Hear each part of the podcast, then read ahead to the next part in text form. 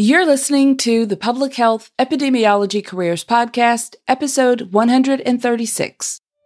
Welcome to the Public Health Epidemiology Careers Podcast, where we explore public health epidemiology careers and share tips and strategies to help you enter or transition into the field. And now, your host, Dr. Charlotte Hughes Huntley. Greetings, everyone, and thank you for joining me on this episode. I rearranged the calendar and wanted to insert this episode in because of the timely nature of just the crisis that we're dealing with right now. This is very difficult for all of us around the world. And I wanted to reach out to you with some tips, some sense of encouragement, some direction. And I thought about this quite a bit in terms of just what I would share. I mentioned my idea to a few colleagues and gathered some feedback and decided to share some of the tips that I'm going to be sharing in just a moment. But my hope is that it helps you as public health students and professionals to be able to put maybe a few things in perspective. Maybe there's one or two of these tips that you can take away that will help you as you work to help others in this in this crisis. So let me jump into the tips that I'd like to share. Now these tips are really thinking about the fact that the audience, you know, we are the public health community. So some of you are students, some of you are already professionals in the field. But my first tip is to help family and friends by directing them to proper sources. I think this is a great opportunity to teach them how to select the proper sources for data and information. For example, in the US, I recommend and, and I refer people to the CDC, the Centers for Disease Control, and in some cases, the state public health website for their state. Now, if they're international colleagues from different countries, then I recommend WHO or country specific ministries of health. Now, I remind them that local agencies are especially strained. And I really defer them kind of to refer them to the CDC instead, just typically because it's the best option. Some states, some local agencies or the state level public health websites are great options and have more granular information. But as a reference, I always send them to CDC first. And I caution them to be careful about news sources that they're listening to and obtaining their updates from, to get their information from, and to be sure that those sources are credible and that they align with the authorities, you know, what the authorities are saying and reporting from the CDC and the other sources that I mentioned. Now, this removes you from being the go to authority, um, which is really exhausting right now because we are, and especially if you're already in a role where you're actively trying to meet the needs and obligations of public health through your job responsibilities or through your business, and then having the added, you know, tapping on the shoulder, so to speak, of your community, your your family, your friends, your neighbors, you know, by having a consistent response ready and referring them back, it removes you from that factor. You don't have to be the go to because they'll come to you for every single thing. And this also gets them aligned with the truth and what they should be following. It really teaches them how to select the proper source and use the proper sources because those resources, the CDC website in particular, because I've gone to it several times and I know that it is, it's a very valuable resource and it helps people who are really trying to, to decipher all the information and the noise and everyone else's interpretation. It's really written in a way that the non-scientific community can really understand. So that's my recommendation in that first tip. It also prevents arguments with the non-scientific community. I mean, they I've I cannot tell you how many times people have been ready to argue with me about any and everything related to just the whole the whole situation with COVID-19. So they are they're scared and you know, they really come across as being judgmental, but that's how I just keep reminding myself to kind of to keep from feeling attacked. um, and a lot of you know exactly what I'm talking about. So that is my first tip to really make a practice of referring your friends and family to trusted sources, reliable sources, robust sources, and teaching them how to find that information, in fact, find and fact check for themselves. and to kind of remove yourself from that equation of the go to authority within your family or community. They don't really need you to interpret for them, you know, when it's available there. That's that's my highly recommended first tip. So, tip number 2.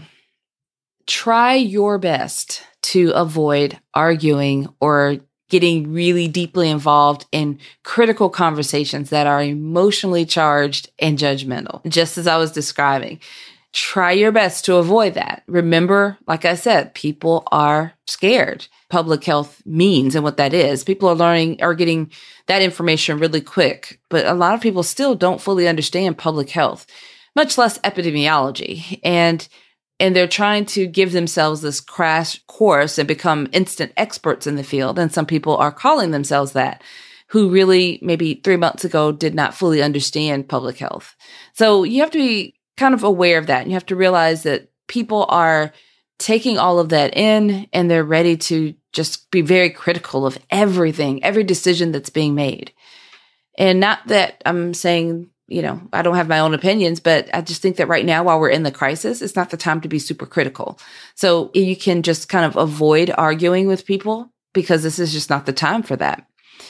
You know, they're having a hard time conceptualizing the outbreak and the response. Those people who really don't understand public health, you know, again, much less epidemiology, they're really having a hard time trying to conceptualize what's going on.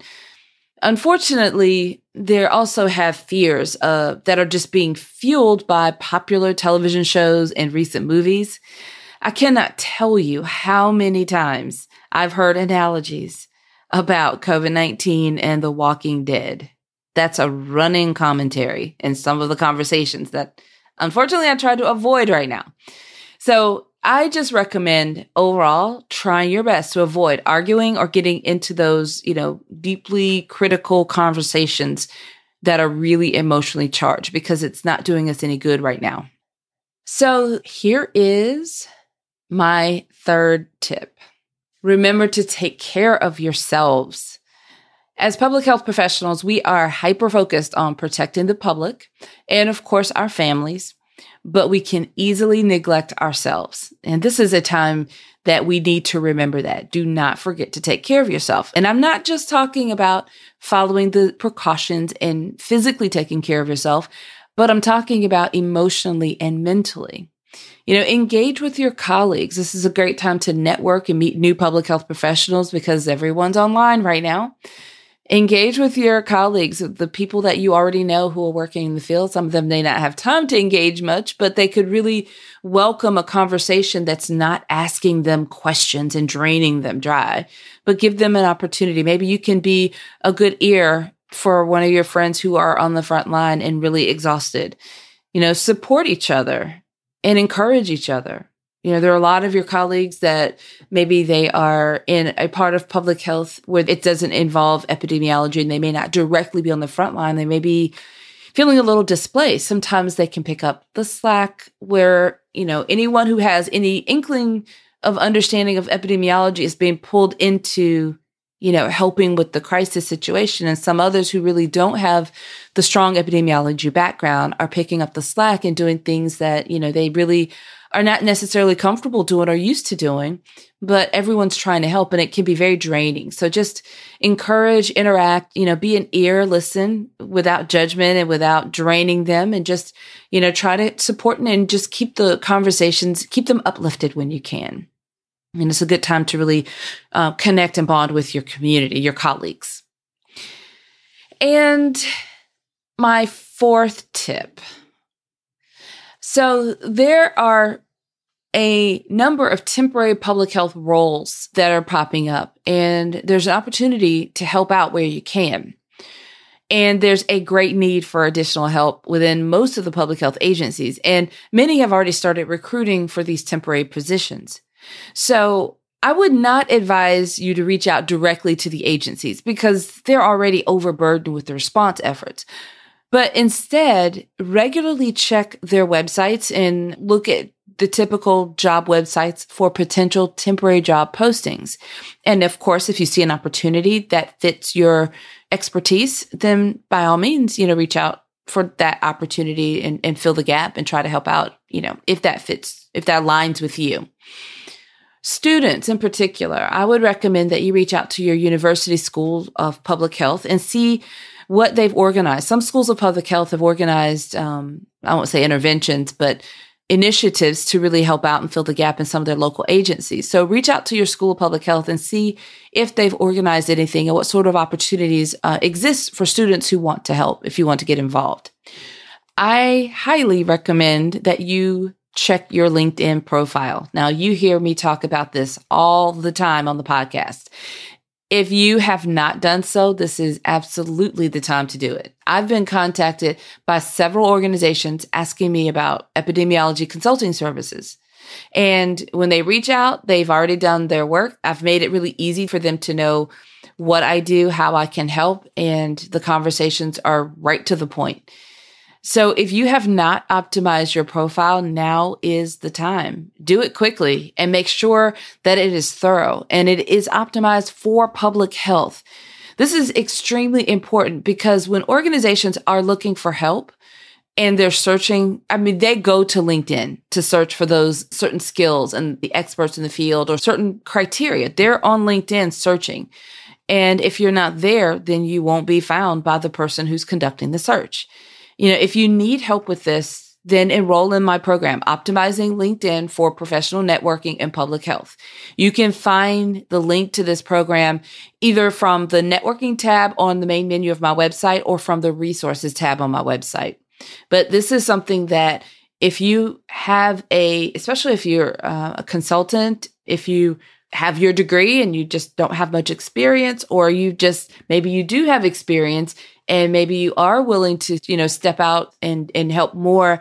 But if you're not on LinkedIn, you're not being found by a lot of opportunities, a lot of people that are searching right now looking for others who can help. And they know what their problems are. Sometimes they go to LinkedIn first to try to fill that need and then they'll look to maybe posting. But if you wait to find a posting, then you're just a little bit behind and everyone else is kind of targeting those. But if you have a strong profile, then you can be among the first to be contacted and you have an opportunity to help. And it's usually really specific to something that you align with and that you're interested in because they're searching and finding you based on, you know, that skill set or those criteria. So I would definitely use this time to make the most of your LinkedIn profile. And my final tip is to remember this is a public health crisis and we are public health professionals. We are the public health community. So prepare yourself to step up and help out where you can. I have updated links to several resources that I offer on my website. You can visit my website and click on the resources tab from the main menu, and you'll see a variety of options that are available. If you need help with epidemiology consulting support within your organization, then you can reach out to me from the contact tab on the main menu as well. This is just a time where I keep thinking of the phrase all hands on deck. We are in public health. We are prepared, whether you're a student or you're already in this field of various levels of expertise and experience. You have the ability to help in some capacity. So just be willing, if you're willing. I'm not going to tell you you need to be willing, but if you're willing to help out, just be prepared for the opportunities to find you and to be looking for the opportunities that are available right now because there's a need for help. There's a need for assistance from public health communities. So just remember these tips as you move forward. Stay well, stay safe, and until next time, have a fantastic rest of your day. Thank you for listening to the Public Health Epidemiology Careers Podcast at drchhuntley.com.